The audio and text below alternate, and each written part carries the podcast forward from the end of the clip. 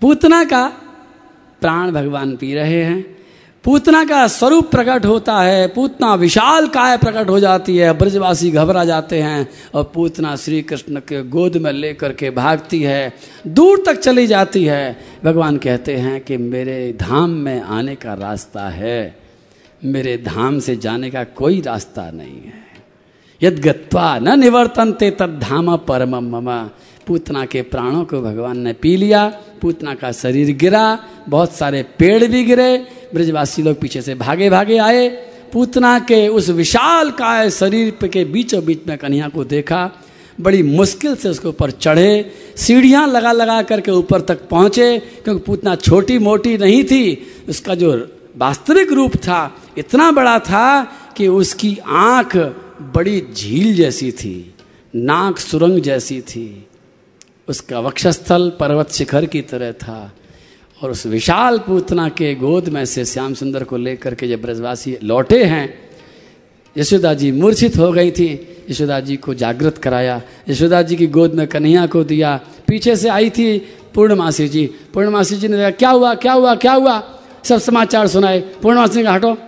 सब लोग मेरे को दो पहले कन्हैया को यहाँ लाओ। ये राक्षसी ज़रूर कोई नज़र गुजर कर गई होगी तो पहले गैया की पूंछ से ठाकुर जी के झाड़ा लगाया, भगवान के नाम से और साथ साथ में गौमूत्र से स्नान कराया और फिर शुद्ध यमुना जल से स्नान कराया।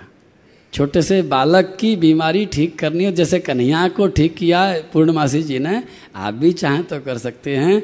गैया के गौमूत्र में स्नान कराओ, बच्चे की सारे बीमारी, सारे रोग, सारे भूत भाग जाएँ। और उसके बाद में यमुना जल से स्नान करा करके यशोदा जी से कहा, यशोदा, दूध पिला। यशोदा बोली, काय का दूध पिलाऊं? इतना सारा दूध पूतना का पी के चुका, अभी मेरे सामने सामने। बोले, नहीं नहीं नहीं, पिला के देख, अगर पिएगा तो ठीक है, नहीं तो नज़र फिर उतारूँगी। और ठाकुर जी ने दुग्ध पान करना प्रारंभ किया है। दूसरी तरफ़ ब्रजवासी लोग जब लौट करके आए तो पूतना किस मरे हुए शरीर को देखते हैं, आपस में चर्चा करते हैं, निर्णय करते हैं, किसका संस्कार करना ज़रूरी है नहीं तो इतनी बड़ी पूतना का शरीर सड़ेगा तो गाँव में रहना भारी पड़ जाएगा। इतनी बड़ी पूतना का संस्कार एक साथ कैसे करें? सबने कुल्हाड़ी लाला करके, टुकड़े टुकड़े टुकड़े करके सैकड़ों चिताएँ बनाई, सैकड़ों चिताएँ सजाई और सबसे पहले जब अग्नि देने की बारी आई तो ब्रजवासियों ने नंद बाबा से ही अग्नि दिलाई। नंद बाबा ने मना किया, भाई मेरे को क्यों आगे कर रहे हो? बोले, बाबा कुछ भी कह लो, आपके लाला को दूध पिलाया है, कुछ तो आपका फ़र्ज़ बनता होगा। इशारा नहीं समझ रहे हो बाबा? जिस सम्मान के साथ में यशोदा जी का संस्कार होना चाहिए था, उस सम्मान से दुष्ट नहीं, राक्षसी पूतना का संस्कार हो रहा है।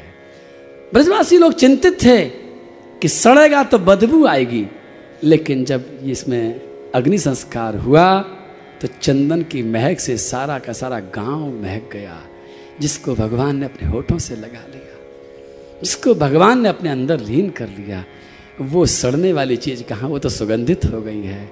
और पूतना की आत्मा भगवान के धाम में सीधी जा रही है। श्री नारद जी महाराज देख रहे हैं, ऋषि मुनि देख रहे हैं, सब लोग जय जयकार कर रहे हैं। और इस लीला का हमारे ऊपर बहुत ऋण है, ध्यान रखना। ये जो लीला हुई है इस लीला के कारण ही भागवत हम तक पहुँची नहीं तो हम तक नहीं पहुँचती। सुखदेव जी महाराज भागवत पढ़ने वाले थोड़े थे। सुखदेव जी महाराज तो जन्म लेते के साथ चले गए थे जंगल में। व्यास जी ने कहा, रुको बेटा, रुको, भागवत है, सुनो तो सही, सीखो तो सही, समझो तो सही। वो माने नहीं, चले गए। जंगल में जाकर के समाधि लगा के बैठ गए। व्यास जी बड़े परेशान। उसी जंगल में व्यास जी के शिष्य गाय चराने जाते थे। और जंगल में जब सिंह की दहाड़ सुनाई पड़ती थी तो घबराते थे। उन्होंने आकर के एक दिन कहा था कि गुरु जी डर लगता है, सिंह दहाड़ते हैं, किसी दिन गाय को भी खा सकते हैं, हमको भी खा सकते हैं। श्री व्यास जी महाराज ने भागवत का एक श्लोक सुना दिया उनको। वही श्लोक जो मैं रोज सुनाता हूँ आपको। बरहा पीडम नट भर बपु कर्णयो कर्णिकारवरम बिभ्रत वास कनक कपिशम वैजयंती च मालाम रन्ध्रान् वेणोरधर सुधया। पूरयन् गोपवृन्दै वृंदारण्यम स्वपद रमणम प्राविशद अद्भुत श्लोक है। व्यास जी ने कहा, इस श्लोक को याद करके ले जाओ और जब सिंह दहाड़ लगाएँ तो इस श्लोक को गा देना। अद्भुत श्लोक। आज भी चमत्कार है इसका। ऐसा नहीं है कि चमत्कार खत्म हो गया है। आप चाहो तो इसको याद कर लेना। कोई उपाय बता दूँगा, आप तक पहुँचा दूँगा। शुद्ध शुद्ध इसको याद कर लेना, रट लेना और आप इसका चमत्कार चाहे जब देख लेना। ये श्लोक जब बोला जाता है तो दहाड़ते हुए सिंह दहाड़ना भूल जाते हैं। आज भी भूल जाते हैं। फुंकारते हुए सांप फुंकारना भूल जाते हैं। कोई भी हिंसक जानवर इस श्लोक की आवाज़ को सुन करके हिंसा भूल जाता है। श्री कृष्ण का ऐसा वर्णन, ऐसा विज्ञान इसमें पैदा किया है व्यास जी महाराज ने। तो बालक लोग गए, उनके शिष्य लोग गए और शिष्यों ने जाकर के जब देखा कि सिंह दहाड़ रहे हैं, उन्होंने गाया, बरहा पीडम नट बर बपू सिंह शांत हो गए। लेकिन सिंह के और उन शिष्यों के बीच में एक जना बैठा था, उसका नाम सुखदेव था। वो सुन रहा था श्लोक को। सुखदेव ने श्लोक सुन लिया। बरहा पीडम नट बर बपू समाधि टूट गई। बार बार समाधि में जाने की कोशिश करते हैं, लेकिन नटवर बबू सामने दिख रहा है। शुद्ध अंत्यकरण है। भगवान के दर्शन हो रहे हैं। इधर देखते हैं, उधर देखते हैं, परेशान हैं। उन विद्यार्थियों से कहा भैया इधर आओ। श्लोक कहाँ से लाए? एक बार और सुनाओ ना। उन्होंने एक बार और सुना दिया। अब तो सुखदेव जी को कंठस्थ हो गया, सुखदेव जी गुनगुनाने लग गए श्लोक को। सुखदेव जी के मन में आया कि ऐसा वो कौन है नटवर बपू, जो पीताम्बर पहने हैं बनमाला धारण किए हैं, बंसी बजा रहा है। इतना सुंदर, इतना प्यारा, इतना मनमोहक, ऐसा वो कौन है? जिसने मेरी समाधि के आनंद को फीका कर दिया। मन में आता है, तुरंत चल हैं। अभी उसी की खोज में जो इतना सुंदर है, लेकिन डर लगता है। सुंदर लोग बड़े अहंकारी होते हैं। सुंदर लोग किसी को घास नहीं डालते हैं। सुंदर है तो क्या हो गया? पता नहीं, हम जैसे संतों को मिले कि ना मिले? पता नहीं क्या शर्त है? पता नहीं क्या स्वभाव है? सुंदरता एक चीज़ है, स्वभाव दूसरी चीज़ है। उठे नहीं, बैठे रहे, बेकार, परेशान होते रहे। विद्यार्थियों ने जाकर के अपने गुरुजी से कहा, गुरुजी, अरे सिंह तो शांत हो गए, सो हो गए, वो आपका बेटा परेशान हो गया। वो जिसको आप बुला रहे थे, वो नहीं आया था, वो सुखदेव है, जो है ना, आपका बेटा, वो परेशान है। इस श्लोक को पूछता है बार बार व्यास जी ने कहा अच्छा उसको श्लोक अच्छा लगा क्या? ठीक है ठीक है, एक श्लोक और ले जाओ। और व्यास जी महाराज ने पूतना की लीला का एक श्लोक उनको सुना दिया। जो जहर देने वाली, जो मारने के संकल्प वाली है, उस राक्षसी को भगवान ने अपनी माँ की गति दी है। ऐसे ज़्यादा सुंदर स्वभाव किसका होगा? जैसे ही श्लोक सुना श्री सुखदेव जी महाराज ने, तुरंत समाधि छोड़ करके आ गए और पिताजी से बोले कि मुझे पूरी भागवत सुना दो। बोलो, भागवत भगवान की, श्री सुखदेव जी महाराज की। तो इस पूतना की हमारे ऊपर बड़ी कृपा है। पूतना की लीला नहीं होती तो ये भागवत हमारे पास तक नहीं आती। जाएगी अब। सामुंच मुंचालमिति प्रभाषिणी निस्पीड्यमाना किल जीव मर्मणि विवृत्त नेत्रे चरणौ भुजौ मुहु प्रसन्न गात्रा क्षिपति श्याम सुंदर ने प्राण पीने शुरू कर दिए हैं, पूतना मेरे अंदर समा जा। पूतना घबरा रही है। पूतना ने दोनों पैर पकड़ करके झटका लगाया, छोड़ छोड़ छोड़। पूतना के हाथ में भगवान के चरण हैं और भगवान के हाथ में पूतना का हृदय है। मैं उस दिन का इंतज़ार फिर करूँगा कि जिस दिन आपके हाथ में भगवान के हाथ नहीं हो बल्कि भगवान के हाथ में आपका हाथ। एक छोटा सा बच्चा सड़क पार कर रहा था। पिताजी संग में थे। तो पिता बच्चा घबरा रहा था। रोड बहुत तेज़ी से ट्रैफ़िक चल रहा था। तो बेटे ने कहा, पापा पापा, मेरा हाथ पकड़ लो। पापा ने कहा, बेवकूफ़ कहीं के? तेरे को डर लग रहा था, तू हाथ पकड़ना मेरा। छोटा सा बच्चा बोला, पापा, पकड़ने को तो पकड़ लूँगा, लेकिन मेरी पकड़ बहुत छोटी है। कब हाथ छोड़ बैठूँगा पता नहीं है, लेकिन अगर आपने हाथ पकड़ लिया तो आप मेरा हाथ नहीं छोड़ोगे, मुझे पूरा विश्वास है। वही बात भगवान के सामने भी भक्त कहता है, और भगवान भी कहते हैं, और मैं भी इस भजन में गाता हूँ कि कन्हैया, हम तेरा हाथ पकड़े, ये कोई बड़ी बात नहीं है। तू हमारा हाथ पकड़ ले, ये सबसे बड़ी बात है। हमारा हाथ ऐसा बन जाए कि कन्हैया पकड़ ले। बोल रहा था कान्हा मुझे से बोल रहा था कान्हा मुझे से हाथ में मेरा हाथ लिए। बोल रहा था कान्हा मुझे से हाथ में मेरा हाथ लिए। बोल रहा कान्हा मुझे हाथ में मेरा हाथ लिए। बोल रहा था कान्हा मुझे से। हाथ में मेरा हाथ लिए। चलते रहेंगे दुख सुख के हम। चलते रहेंगे। दुख सुख के हम चलते रहेंगे, दुख सुख के हम चलते रहेंगे, दुख सुख के हम सारे मौसम साथ लिए चलते रहेंगे, दुख सुख के हम सारे मौसम साथ लिए। बोल रहा था, कान्हा मुझसे, हाथ में मेरा हाथ लिए। बोल रहा था काना मुझसे, हाथ में मेरा हाथ लिए। करो, अनुभव करो, कन्हैया ने तुम्हारा हाथ पकड़ लिया है। और कन्हैया की पकड़ फिर बहुत मज़बूत पकड़ होती है, फिर तुम छुड़ाओगे तो भी नहीं छोड़ेगा। पूतना ने पूरी ताकत लगाई, छोड़ छोड़ छोड़। सा मुंच मुंचाल मिति प्रभाषिणी, निष्पिड्य माना खिलजीव मरमणि। पूतना ने पूरा ज़ोर लगाया, लेकिन कन्हैया कहते हैं कि पूतना, ये जीव चौरासी लाख योनियों में भटकता भटकता जैसे तैसे मेरे हाथों में आता है।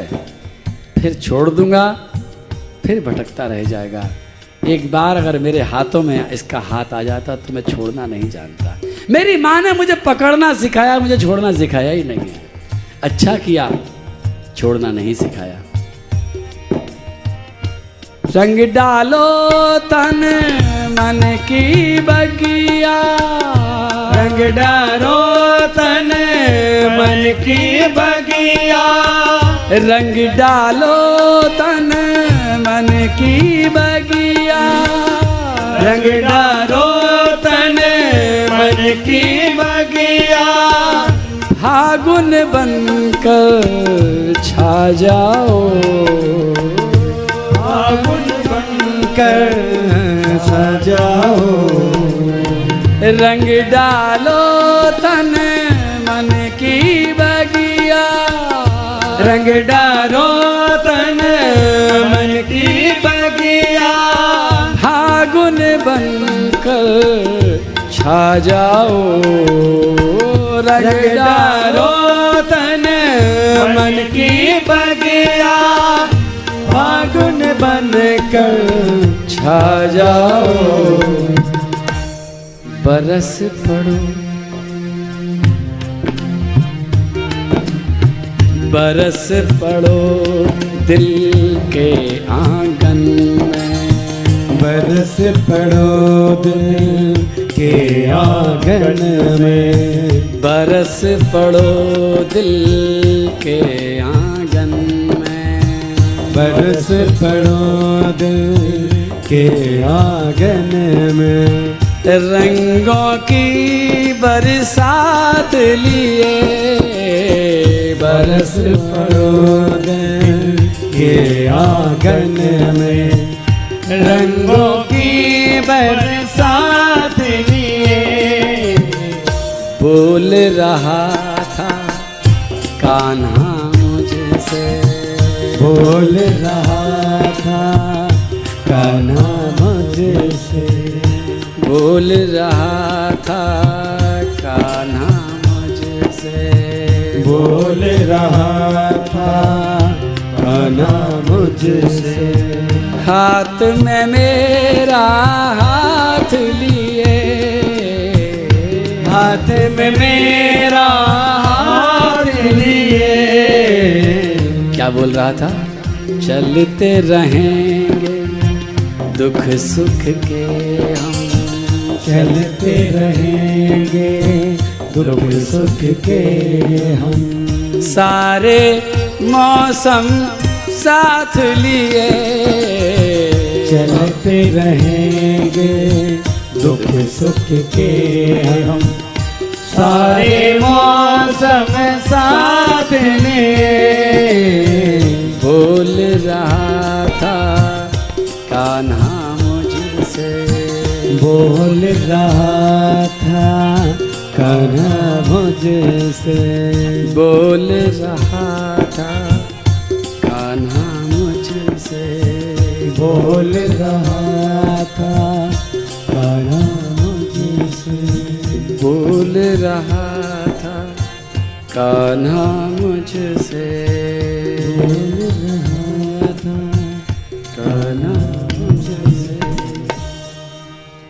बोलो पूतना मर्दन भगवान की जय। पूतना को भगवान ने छोड़ा नहीं है। पूतना के प्राणों को पीना शुरू कर दिया है। मैं एक बात पूछूँ आपसे बीच में? मैंने भजन में गाया कि बोल रहा था काना मुझसे हाथ में मेरा हाथ लिए चलते रहेंगे सुख दुख के हम सारे मौसम साथ लिए। क्या आपकी चॉइस है? दो बातें हैं। एक तो ये कि दुख आए या सुख कन्या का हाथ हमारे साथ रहे और दूसरी चॉइस ये कि नहीं नहीं नहीं नहीं नहीं नहीं नहीं नहीं नहीं नहीं दुख दुख दुख नहीं आना चाहिए हमारे सामने। हमें तो सुख मिले, कन्या मिले कि नहीं मिले। बताओ दोनों में से कौन सी चॉइस आपकी है? पहले वाली? सच्ची कही बात आपने बिल्कुल ठीक कहा, क्योंकि दुख को रोक नहीं सकते हो।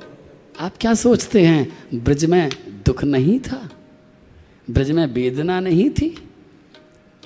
भागवत का श्लोक बताता है कि ब्रजमंडल में भी अनेक अनेक प्रकार की वेदनाएँ थी, लेकिन ना बिंदन भव वेदनाम। उन ब्रजवासियों को संसार की पीड़ा अनुभव नहीं हुई, क्योंकि कन्हैया साथ में थे। आपके साथ भी अगर कन्हैया हैं तो संसार की पीड़ा, संसार की वेदना, संसार के कष्ट अनुभव नहीं होंगे। प्रारब्ध के अनुसार जो आता है, आने दो, कोई दिक्कत नहीं है। लेकिन कन्हैया साथ है, बस ये सबसे बड़ी बात है। बोल कन्हैया, लाल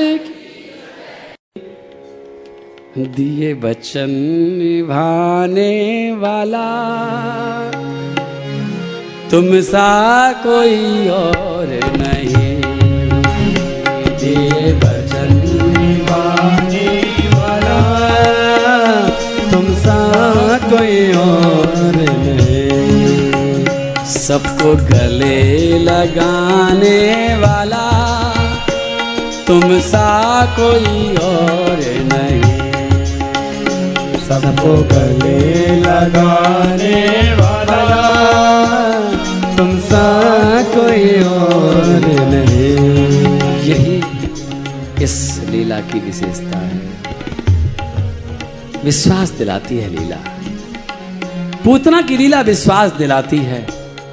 कि जो जहर दाने वाली को गले लगा सकता है, जो मारने वाले को गले लगा सकता है, वो आपको गले क्यों नहीं लगा सकता? सबको गले लगाने वाला तुम सा कोई और नहीं। सबको गले लगाने वाला तुम सा कोई और नहीं। असुरी को सुरधाम पठाया। असुरी को सुरधाम पठाया। दूध पिए का मोल चुकाया। दूध पिए का मोल चुकाया। कैसा स्वामी नियम तुम्हारा। कैसा कैसा स्वामी, नियम तुम्हारा, कैसा स्वामी, नियम तुम्हारा। जिसको मारा, उसको तारा। दिए बचन निभाने वाला, तुम सा कोई और नहीं। दिए बचन निभाने वाला। कोई और सबको गले लगाने वाला तुम सा कोई और नहीं। सबको गले लगाने वाला तुम सा कोई और नहीं। सबको गले लगाने कोई और नहीं।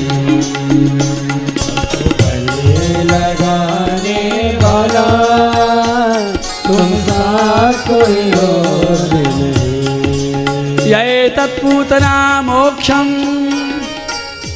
कृष्णस्यार्वकवत्सल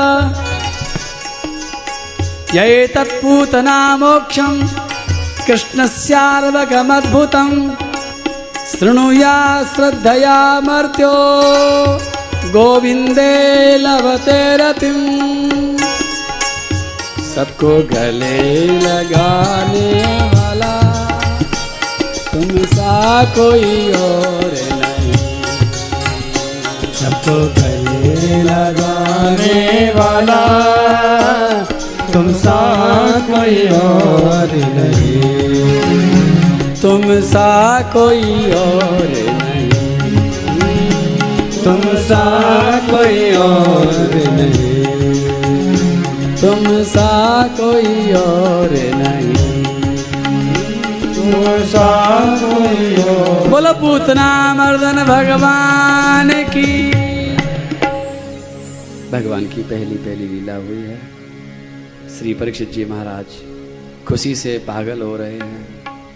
परीक्षित जी महाराज से रुका नहीं जा रहा है। उतावले हो करके कह रहे हैं, सुखदेव जी महाराज, आपके चरणों में विनती है। आप और सुनाइए। भगवान की इन मनोहारी लीलाओं का दर्शन करा दीजिए। बहुत दिन से प्यासा हूँ। भगवान ने और कौन कौन सी लीलाएँ करी हैं? श्री सुखदेव जी महाराज, ठाकुर जी के करवट बदलने की लीला सुनाते हैं।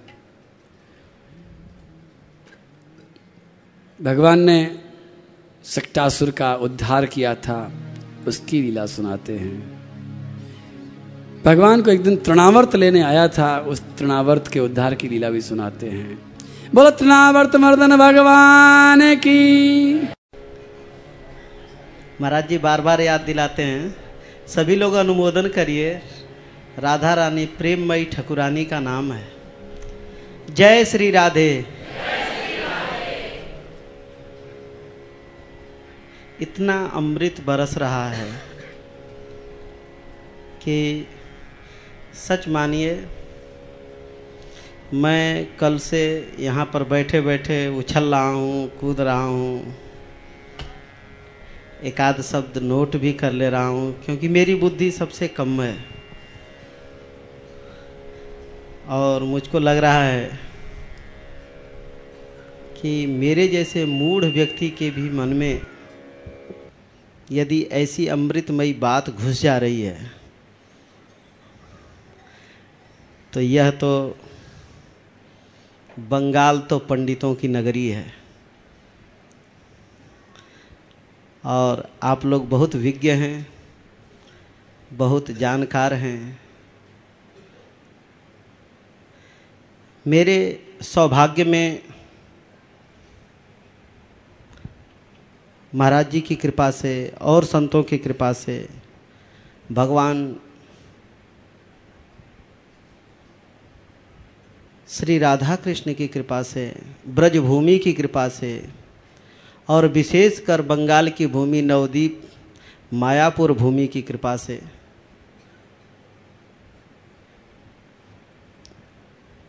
अहेतु की कृपा जो मेरे लिए बहुत सुदूर थी। भगवान ने कृपा करके मुझको गौ सेवा प्रदान किया है।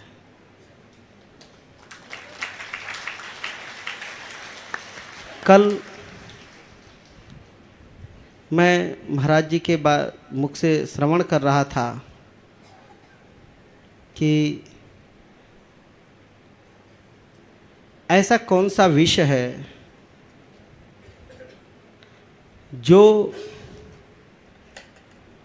गौ माता को देने से भगवान शंकर उसको ग्रहण नहीं कर लेते।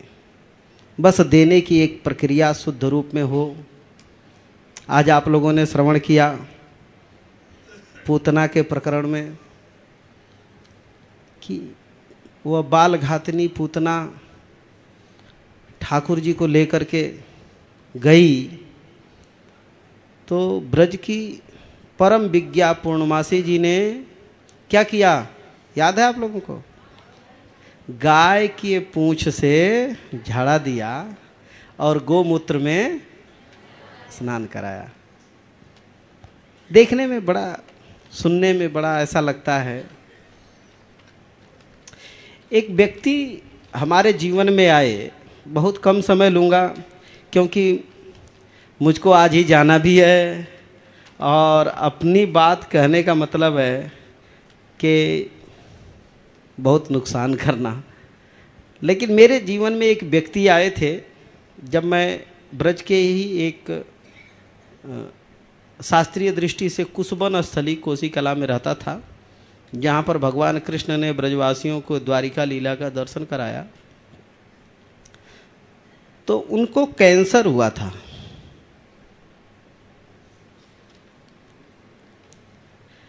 महाराज जी, किससे? उसी समय में संपर्क हुआ। महाराज जी ने मेरे पास बहुत सारा गोमूत्र ला करके दे दिया कि आप इसको, जो लोग बीमार हैं, उनको बांट दीजिए।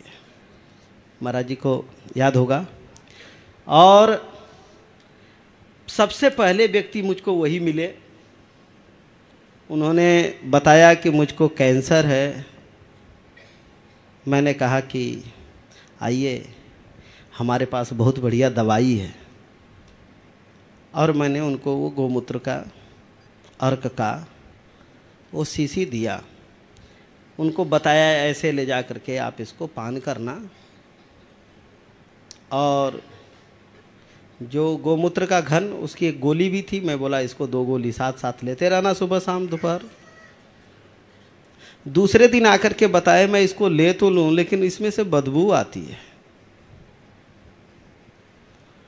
तब मेरा मन बड़ा खिन्न हो गया, क्योंकि मैं तो वो तो फ़िल्टर किया हुआ, मेरा तो ऐसा स्वभाव कि गौ माता अगर पेशाब कर रही है तो मैं सहज ले लेता हूँ, पी लेता हूँ।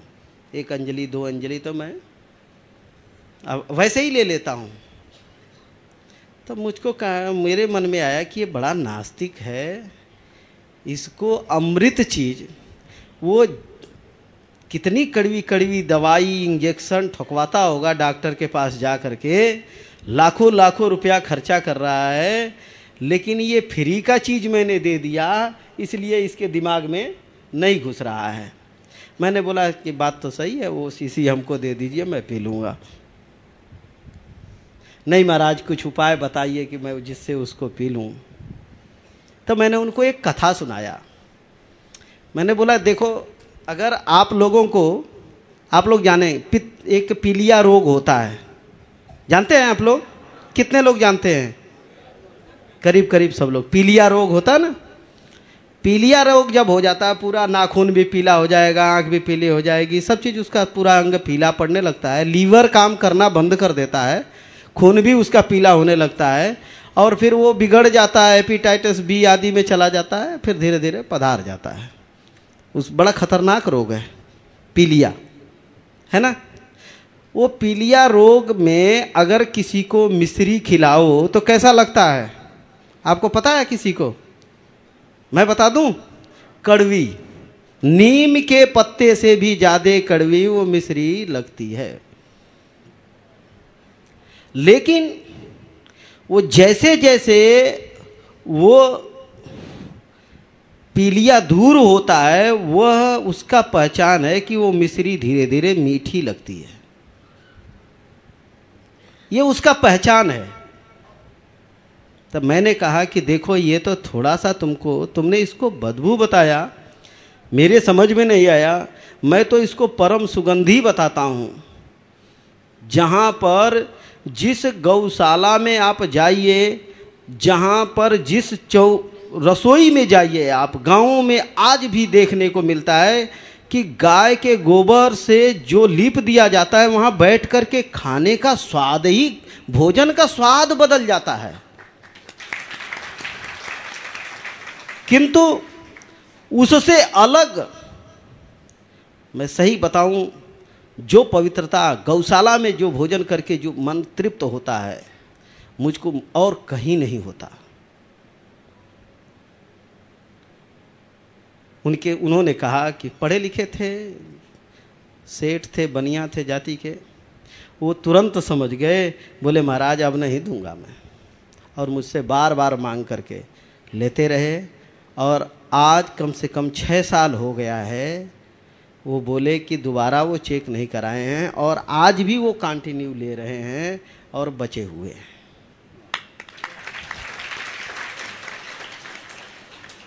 ये एक बात है एक पक्ष है। गोमूत्र पान किया।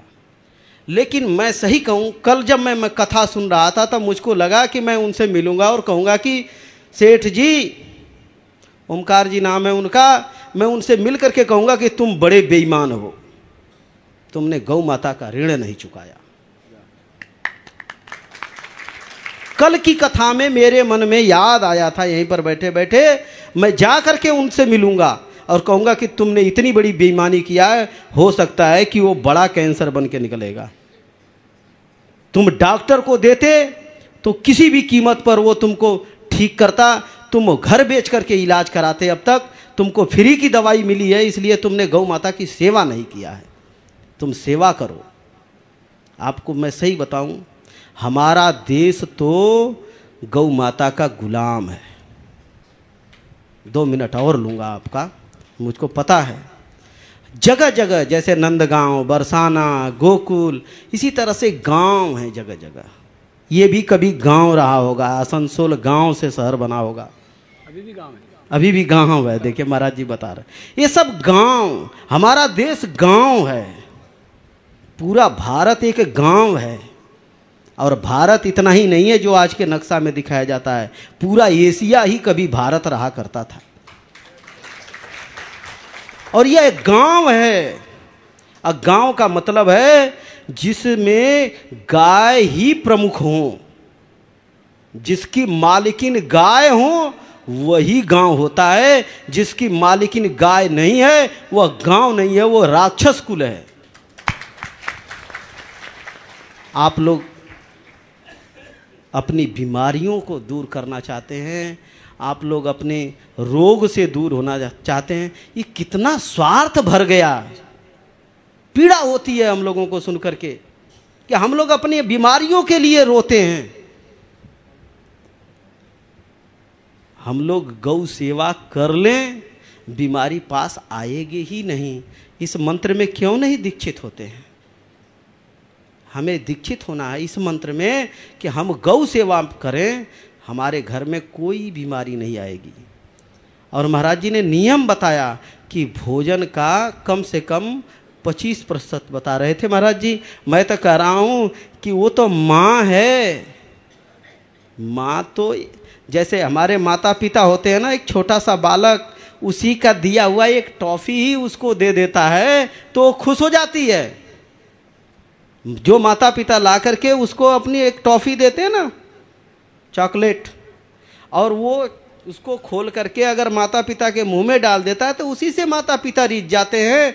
आप लोग कैसे भी गौ सेवा करना प्रारंभ कर दीजिए, और आज से ही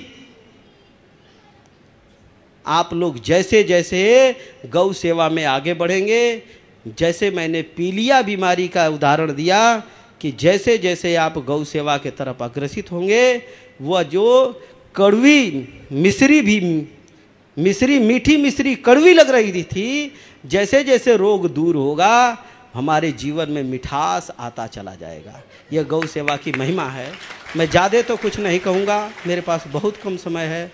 मैं तो आनंद लेने आया हूँ महाराज जी के चरणों में, महाराज जी की वाणी का। आप सब लोग गौ सेवा के तरफ़ उन्मुख हों। घर बैठे बैठे आप गौ सेवा कर सकते हैं।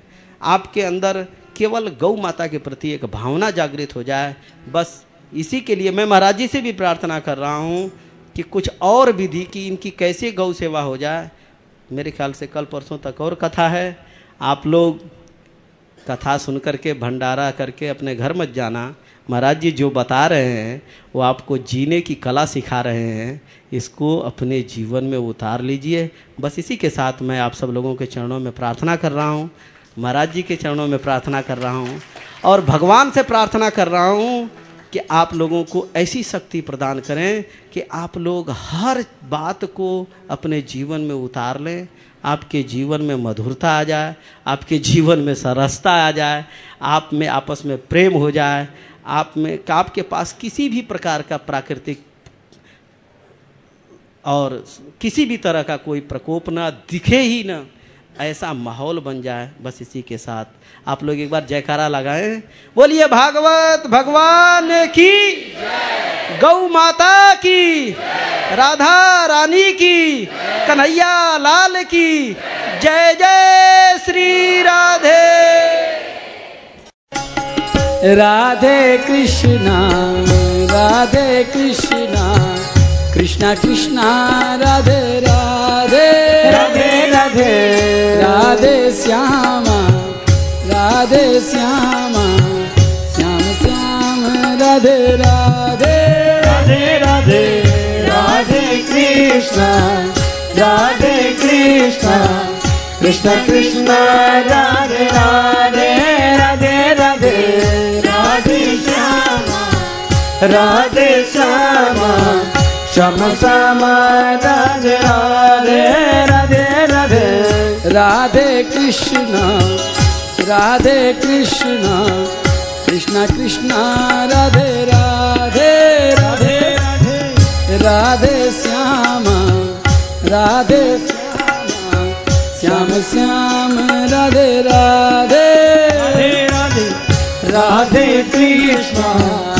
राधे कृष्ण कृष्ण कृष्ण, राधे राधे राधे राधे राधे श्यामा राधे श्यामा, श्याम श्यामा, राधे राधे राधे राधे। राधे कृष्ण राधे कृष्ण कृष्ण कृष्ण, राधे राधे राधे राधे। राधे श्याम, राधे श्यामा। श्यामा श्यामा, राधे राधे राधे राधे राधे। कृष्ण राधे कृष्ण कृष्ण कृष्ण, राधे राधे राधे। राधे श्याम राधे श्याम।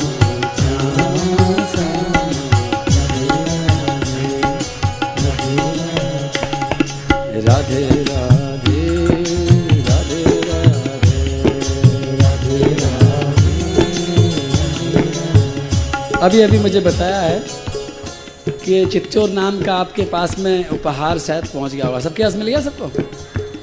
कौन है जिसको नहीं मिला ऐसा? जिनको नहीं मिला, काफ़ी लोग हैं। मिलना चाहिए?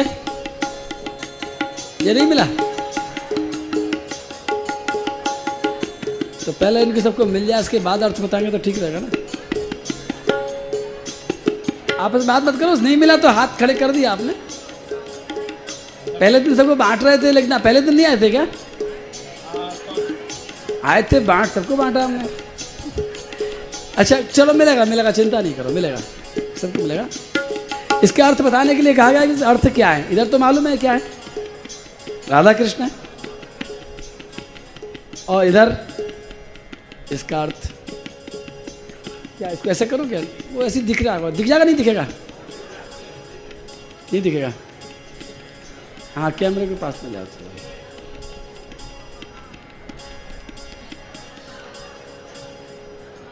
हम्म, दिखा? एक आदमी गाड़ी खींच रहा है और गाड़ी में बहुत सारी किताबें हैं।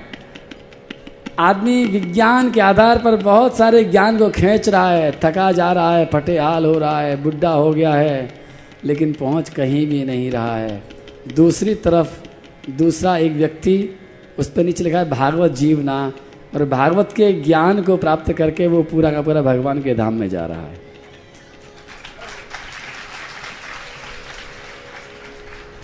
इसका मतलब मालूम है? ये देखो। हम्म? इसको भी ऊँचा करोगे कैसे? दिखेगा तब ठीक रहेगा। हम्म? इसका मतलब मालूम है?